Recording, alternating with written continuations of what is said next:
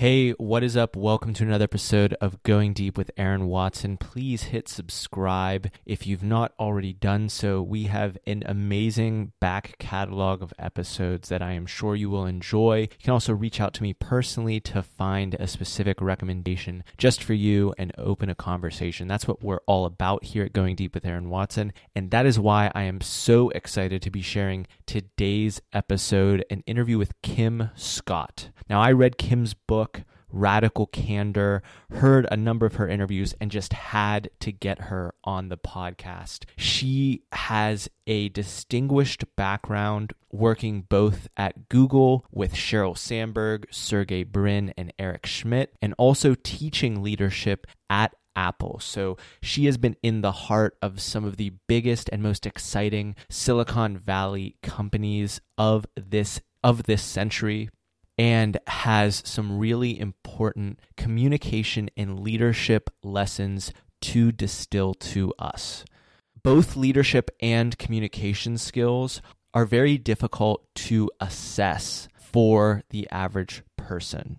It's easy to know who's better at math, who runs faster, who has a larger vocabulary by running different tests and seeing who comes out with better results. Leadership and communication is much more of an art than a science, and it is books like Radical Candor and thinkers like Kim Scott who help move you forward in the pursuit of developing those skills. I know I grew so much from reading the book and talking with her. I think you will as well. So please enjoy my conversation with Kim Scott.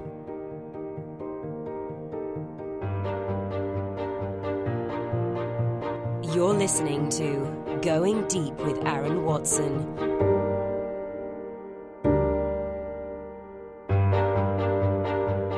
Right, so Kim, thank you so much for coming on the podcast. How are you doing today? I'm doing great. It's great to be chatting with you. I'm glad we were able to finally connect, and I think we need to start off uh, by just congratulating you. The book Radical Candor is a New York Times and Wall Street Journal bestseller. I've read it, I loved it, but congratulations on uh, it landing on so many people's shelves. Thank you so much. It was a, a long process writing it, and there were four other unpublished books be- before it. So it's great to see this one working. I'm I'm so curious about that because I've heard some other authors describe that when they say it went unpublished, was it something where you shopped it to publishers and they just declined it, or was it just personally you um, disqualified it? Tell me about that. Oh no, I shopped. I shopped, and I have a, a giant stack of rejections. I think like every author. you just writing is usually kind of a labor of love and you do it because you want to do it and uh, but but of course you want to do you have something to say. So it's a lot more fun to have people reading your book and i got a couple of emails today saying that the book had helped people change their company culture and have more fun working together. So that's really the reason you write yeah, and, and it is a, a really powerful, the two by two matrix that you lay out in the book is so important for leaders to understand. And my, my personal experience is more on the sports end of things, of, of being a captain of a sports team, but it really, I, I think, applies um, to that setting in addition to the business world. So just we'll, we'll take things back to a 101 level for people. Uh, basically, in the book, you lay out a two by two matrix of the areas that, that leaders can fall into in their communication with their teams. And and it's it's based off of how much they challenge directly, how much they care personally for their team, and the different boxes that falls into, and and where they should be shooting for is radical candor. Can you talk a little bit about just where the genesis of this idea came from, and and how you went about developing it? Sure, I'd love to. So, the, the basic idea of radical candor is that in order to be a good leader, colleague, employee, whatever, uh, this applies kind of it's not hierarchical. It applies to all your relationships at work and actually to relationships more broadly. You need to be able to care personally about people at the same time that you're able to to be willing to challenge them directly. And so caring personally is kind of the give a damn aspect and challenging directly is kind of the willing willingness to piss people off aspect of leadership. Colin Powell said that leadership often means being willing to piss people off. And I think that so often we feel like if you really wanted to distill it down to its simplest, most abstract form, it's about love and truth at the same time. And I think all too often we feel like you have to choose. We feel like there's a false dichotomy between being willing to tell people when they're screwing up or or to tell them when their work is great uh, and, and really caring about them and and the truth is that you need to be able to do both at the same time and in fact it's not caring if you're not challenging others as a leader, if you're not telling them when they're making a mistake. That's not a caring thing to do. And so so that's radical candor when you can care and challenge at the same time. Now, when you challenge but you don't show that you care, I call that obnoxious aggression. And that's often called sort of the asshole quadrant. But it's it's really important to use this framework not to judge others, which is why I don't refer to just name calling like this is the jerk quadrant because we all make these mistakes all the time in communicating with others.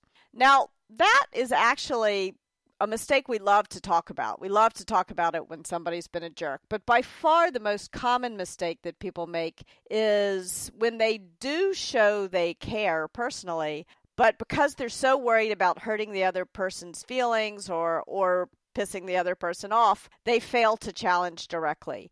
And that is what I call ruinous empathy. And it's it's sort of being so worried about somebody's feelings in the short term that you fail to tell them something that's really going to benefit them in the long term. And, and that's uh, the biggest mistake that I warn about in the book. And then of course, sometimes we fail on both dimensions at once, and we all do. And when you when you both fail to show that you care and you fail to challenge directly, I call that manipulative insincerity. And that's sort of backstabbing behavior, passive aggressive behavior, and and we see that uh, all, all, too often as well.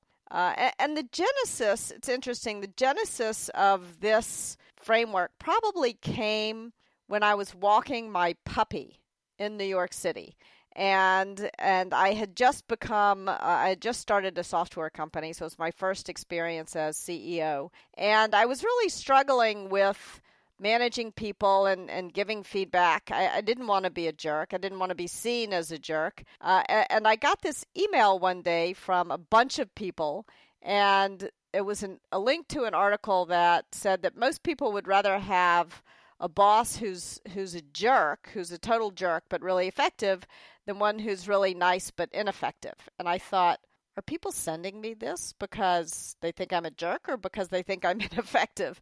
and and surely these are not my two choices. So I take my dog out for a walk to sort of think about this and what this means. And I loved this dog, golden retriever puppy, totally cute. And because I adored this dog so much, I had never said a cross word to her, and she was totally out of control.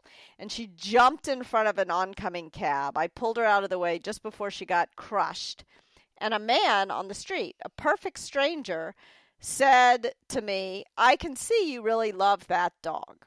That was all he had to do to show he cared personally. He didn't have to know my name or my kids' names or my birthday or have taken me out to lunch. I can see you really care about that dog. And then he says to me, But you're going to kill that dog if you don't teach it to sit. And then he points at the ground and he kind of gesticulates harshly and says, Sit! And the dog sat. I had no idea the dog even knew what that meant.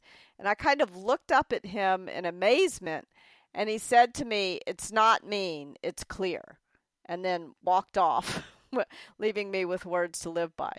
And so ever since then, I was really thinking about that. It's not mean, it's clear as kind of a management, uh, a management meditation, really but I wanted to I wanted to boil it down. I wanted to distill it in a way that people could really find more actionable. And that's what prompted me to spend It's funny. I spent 3 months debating what's the right word for care personally for the vertical uh, axis. What's the right word for challenge directly for the horizontal?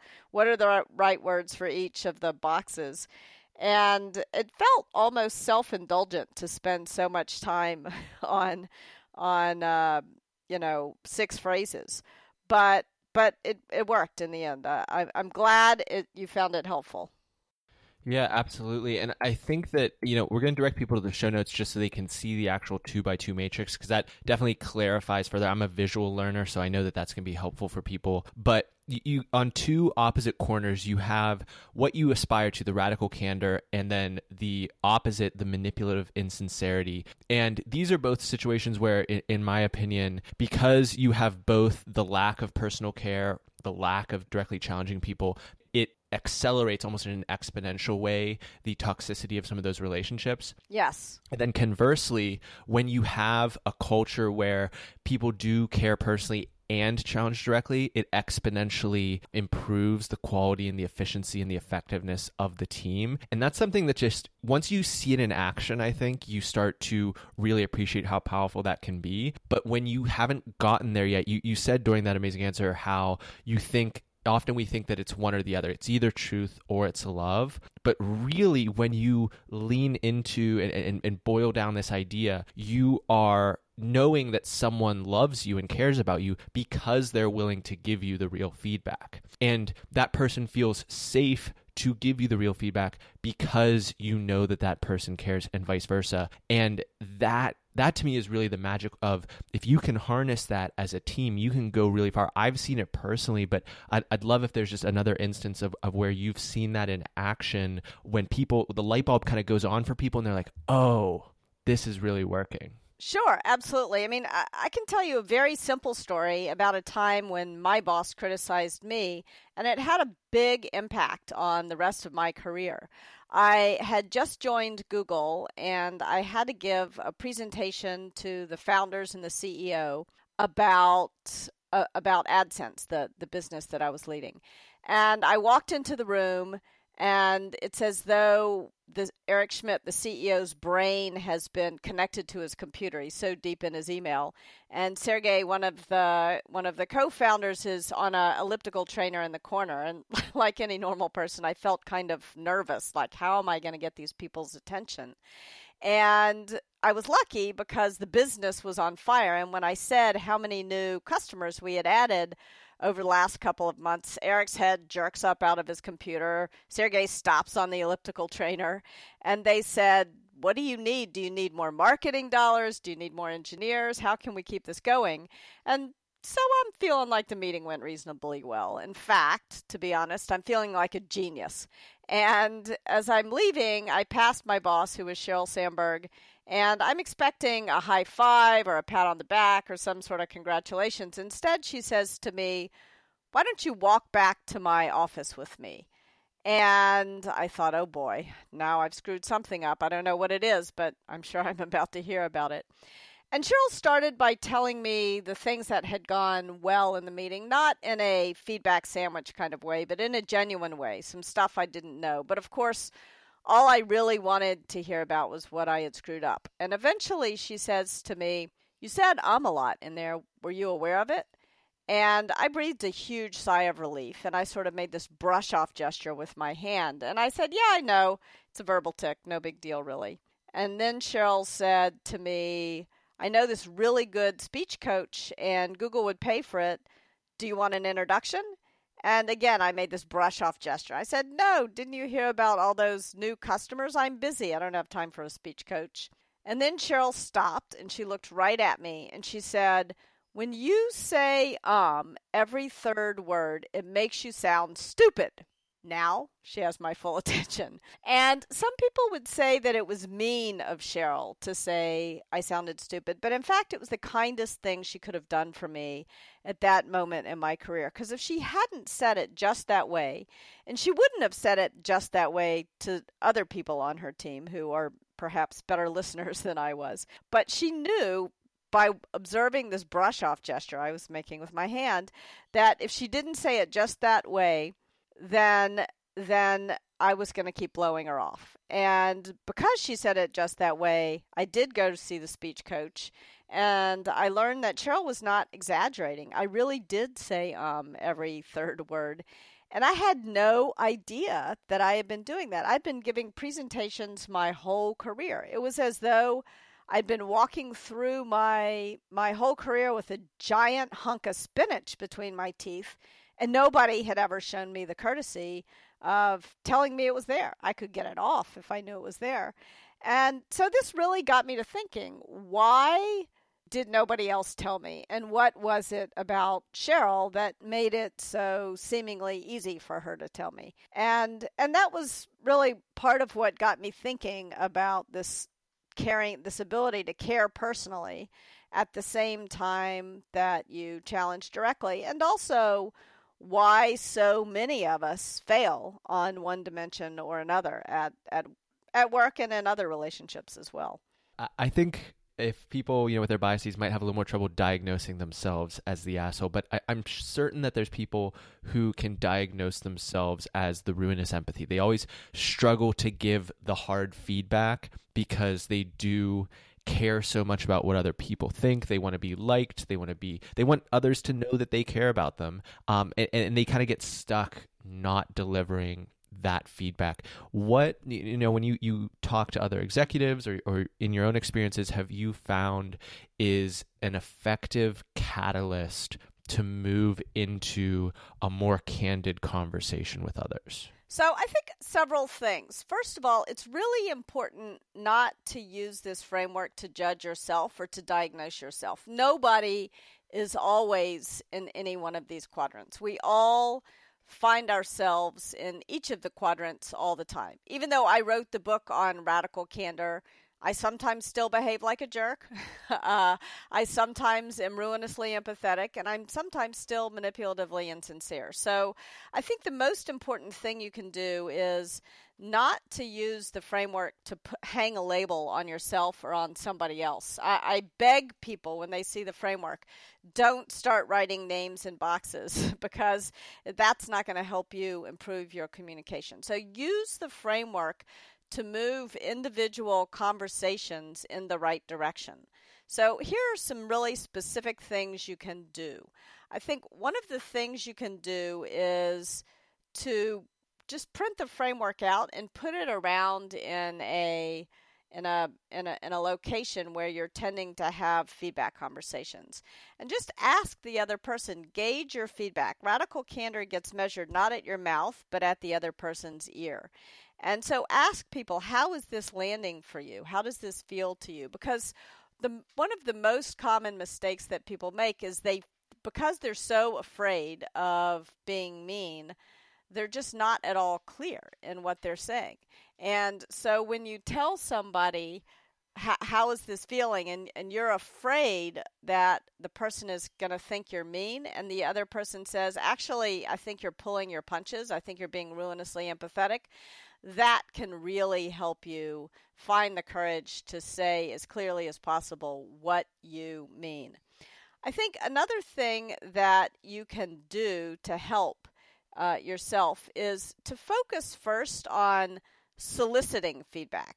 Don't focus first on giving feedback. Uh, make sure that you prove you can take it before you start dishing it out. And so there's a few simple things you can do to start soliciting better feedback. The first is to come up with a go to question. You don't, if you ask somebody, Do you have any feedback for me? I can already tell you what the answer is. No, I don't. Everything's fine.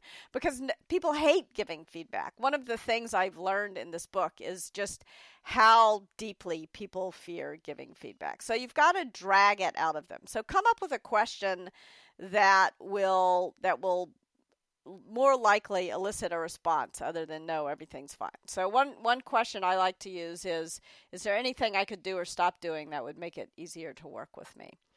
Now once you've asked your question the second step is to embrace the discomfort. It's people do not want to answer even if you come up with a great question people do not want to answer it. And so the best thing you can do is simply to create enough discomfort that it will make somebody feel more uncomfortable saying nothing than saying something. And the simplest way to do that is just to shut your mouth and count to six in your head. So I only just made it to three. And I was counting probably too fast. It's like one. I started to get antsy. I know, and you were about to say something, weren't you? If I had Yeah. gone all the way to six, you definitely would have said something. People, th- this is what I learned about ums too. The reason why I said um so much is that I'm uncomfortable with silence. People are uncomfortable with silence, and if you can remain silent for just a few seconds, they'll probably tell you something. So that's the second step: is embrace the discomfort. The third step is to listen with the intent to understand, not to respond. It's perfectly natural to feel defensive when you get feedback. Don't beat yourself up if you feel defensive, but don't act defensive. Just respond. Say, so just to make sure I understand what you're saying, even if you disagree with it vehemently, and then repeat what the person said to you. And make sure that you got it. Make sure that you understood it. And having understood it, now you have to reward the candor. So if you agree with the feedback, it's relatively easy. You have to fix the problem and be uh, very vocal and sort of almost theatrical about the fact that you fixed the problem. And if you disagree with the feedback, I think the best thing to do is is not to be silent about your disagreement. The person who wrote Radical Candor would never suggest that, right? But rather to to find focus first on finding that 5% of whatever was said that you can agree with that you pro- there's never a 100% disagreement and and give voice to that area of agreement and then say i want to think about the rest of it and come back to you and the reason to think about it is just to make sure you're not going to have a defensive reaction but then you really must get back to the person and explain to them why you disagree and not in a defensive way. Sometimes the best reward for candor is just a fuller explanation of your point of view. Now, at some point, of course, you have to listen, challenge, commit. You have to to uh, to find a path forward. But taking just a few moments to explain how you really feel is uh, is really important for for getting to the best answer, doing the best work, and also for the relationship.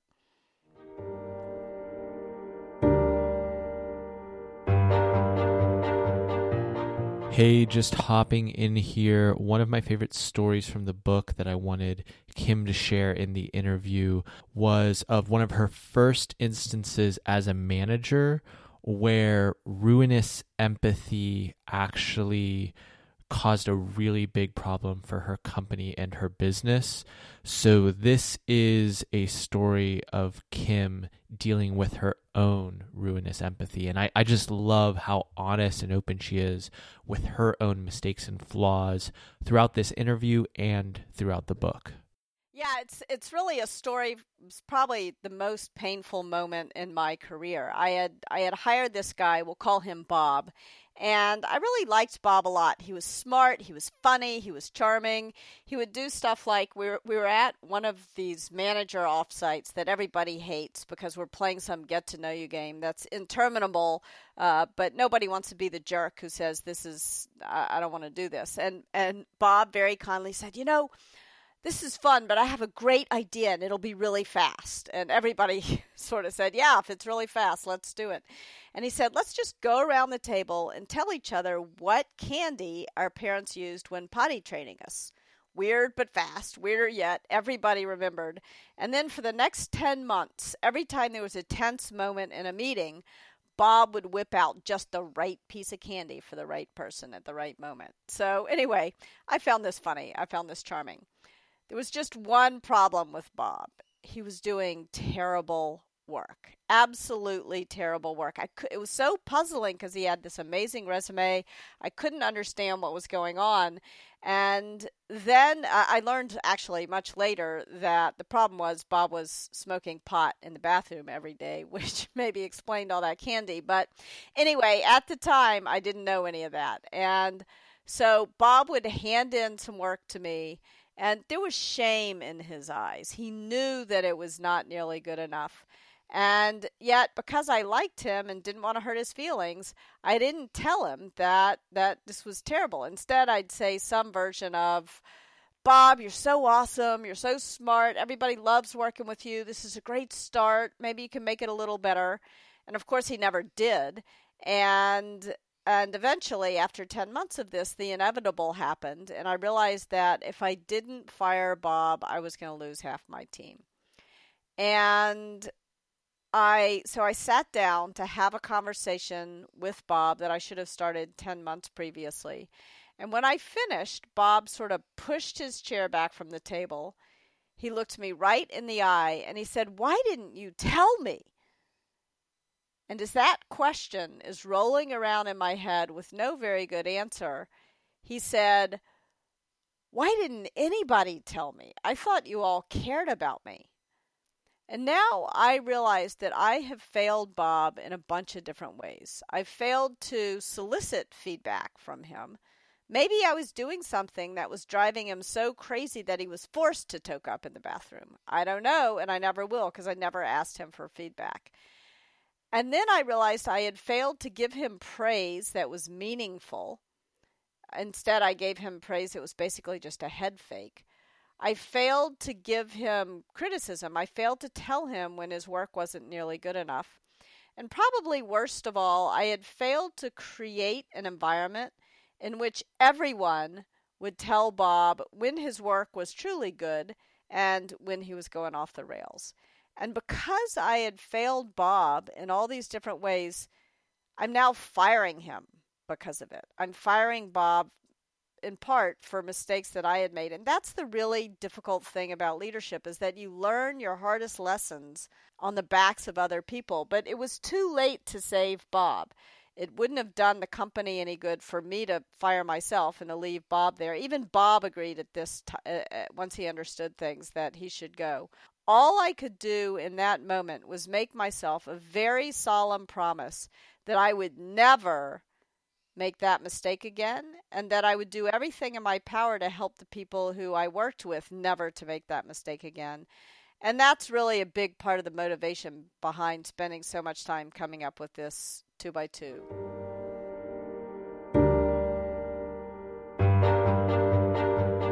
Mentioned uh, working with Sheryl Sandberg here, and you've kind of gone down a list of the who's who of Silicon Valley icons: Eric Schmidt, Sergey Brin, Steve Jobs, um, across across your time in the Valley. And one of the other anecdotes from the book that I really enjoyed and, and called back other uh, stories of leadership for me was the the situation of embracing the argument and, and kind of you know moving more into the, the world of challenging directly allowing some of those sparks to fly and friction to happen and trusting that a really quality result is going to come out at the other end. Getting back to the sports parallels, uh, I, I love Bill Russell. He, in his autobiography, he talked about um, talking with his coach Red Auerbach before a game. You know, these are guys who won multiple championships together, and he said, you know, just really let me have it today in practice. Our entire team was lackadaisical in the last game, but they need to understand that you're not just picking on one or two people.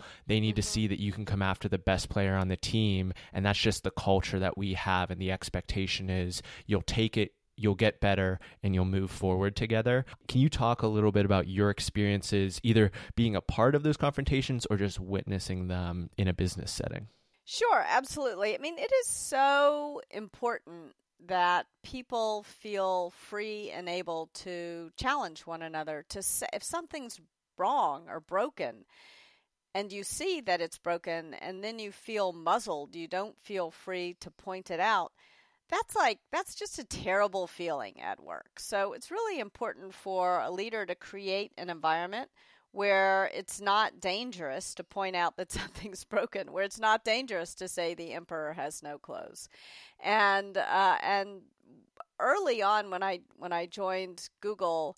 I saw an example of this. Uh, Matt Matt Cutts was in a big argument. Matt Cutts uh, led um, the the in, sort of kept the quality of Google's index high, and so he was in an argument with Larry about a particular policy, and he was really getting angry at Larry. And Matt's a soft-spoken, really friendly guy, but he was he was actually yelling at Larry. And I had just met Matt and really liked him, and just joined Google, and I I had kind of a pit in my stomach. I was afraid that Matt was going to get fired. And then I looked at Larry, and Larry had this giant grin on his face. And he was sort of inviting Matt to bring it on and making sure that he was not pulling his punches and disagreeing with him. And then Larry started to give as good as he got, and they had a big argument. But it was not, you know, it, it was just very productive and it was respectful. Uh, it was not, it was not super polite, but it was super respectful. And I think that that that was really a big learning for me. I saw, uh, you know, this similar at at Apple, which had a very strong culture of debate and one of the one of the things that I such such a simple thing, but one of the things that Steve Jobs used to do is he would just switch sides. If he was arguing for A and he felt vehemently about it, he was such a powerful personality that sometimes people would just back down. And so he would say, okay, today I'm going to argue for B and you're going to argue for A. And it was a great way to make sure that people understood each other's positions and, uh, and, uh, and we're really listening to each other and, and not losing. It's so easy. To, I mean, debate is tiring and it's tempting as a leader to think that your job is to make a decision so that the argument can end. But that's often the worst thing you could do. There are times when you just need to let the argument go until you find that determinative factor that is going to let everybody know you've made the right decision. Yeah, absolutely. The the strong views weakly held is the uh, the apt um, yes. catchphrase for that one. Yes. Um, this has been fantastic, Kim. I, I want to just before we start wrapping up, um, really commend you uh, as an excellent communicator. You know, reading the book, seeing this two by two uh, matrix, you know, prepping for the interview, I, I, already knew it, but just the answers and the clarity with which you've communicated these ideas, I think is going to be really, really helpful for people. And I really both strongly encourage people to, at the very least, check out the two the two by two matrix, but check out the book as well once again, that's radical candor. Uh, be a kick ass boss without losing your humanity. We're going to have that all linked to in the show notes.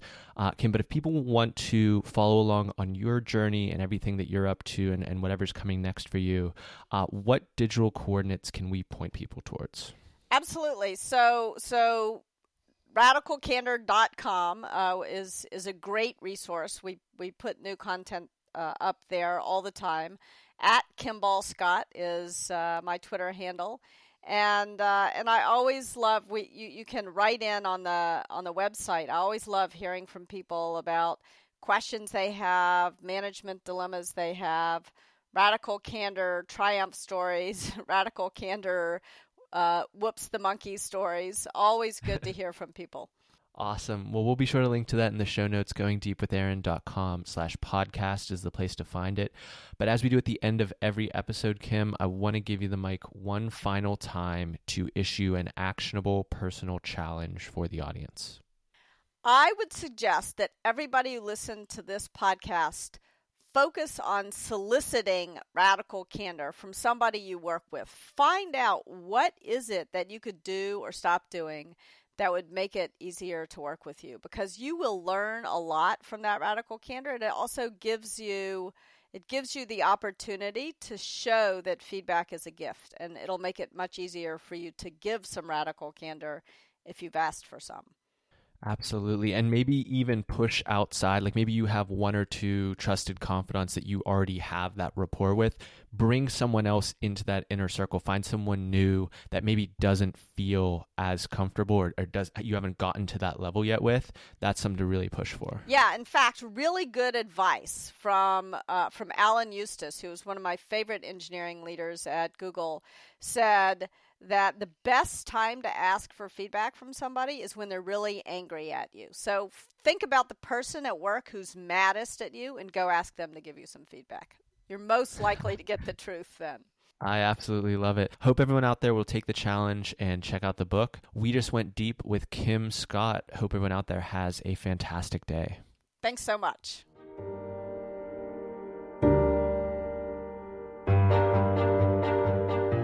Hey everyone. Thank you so much for listening to today's episode. Please hit that subscribe button if you've not already done so and reach out to Kim to learn more about Radical Candor. Check out her podcast, check out her website, the book, all that good stuff available to you in the show notes at the links provided. Also, get excited for some of our forthcoming episodes we have a ton of great interviews coming down the pipe and a big back catalog for those of you who are new that you can check out. But as always, thank you so much for listening to Going Deep with Aaron Watson.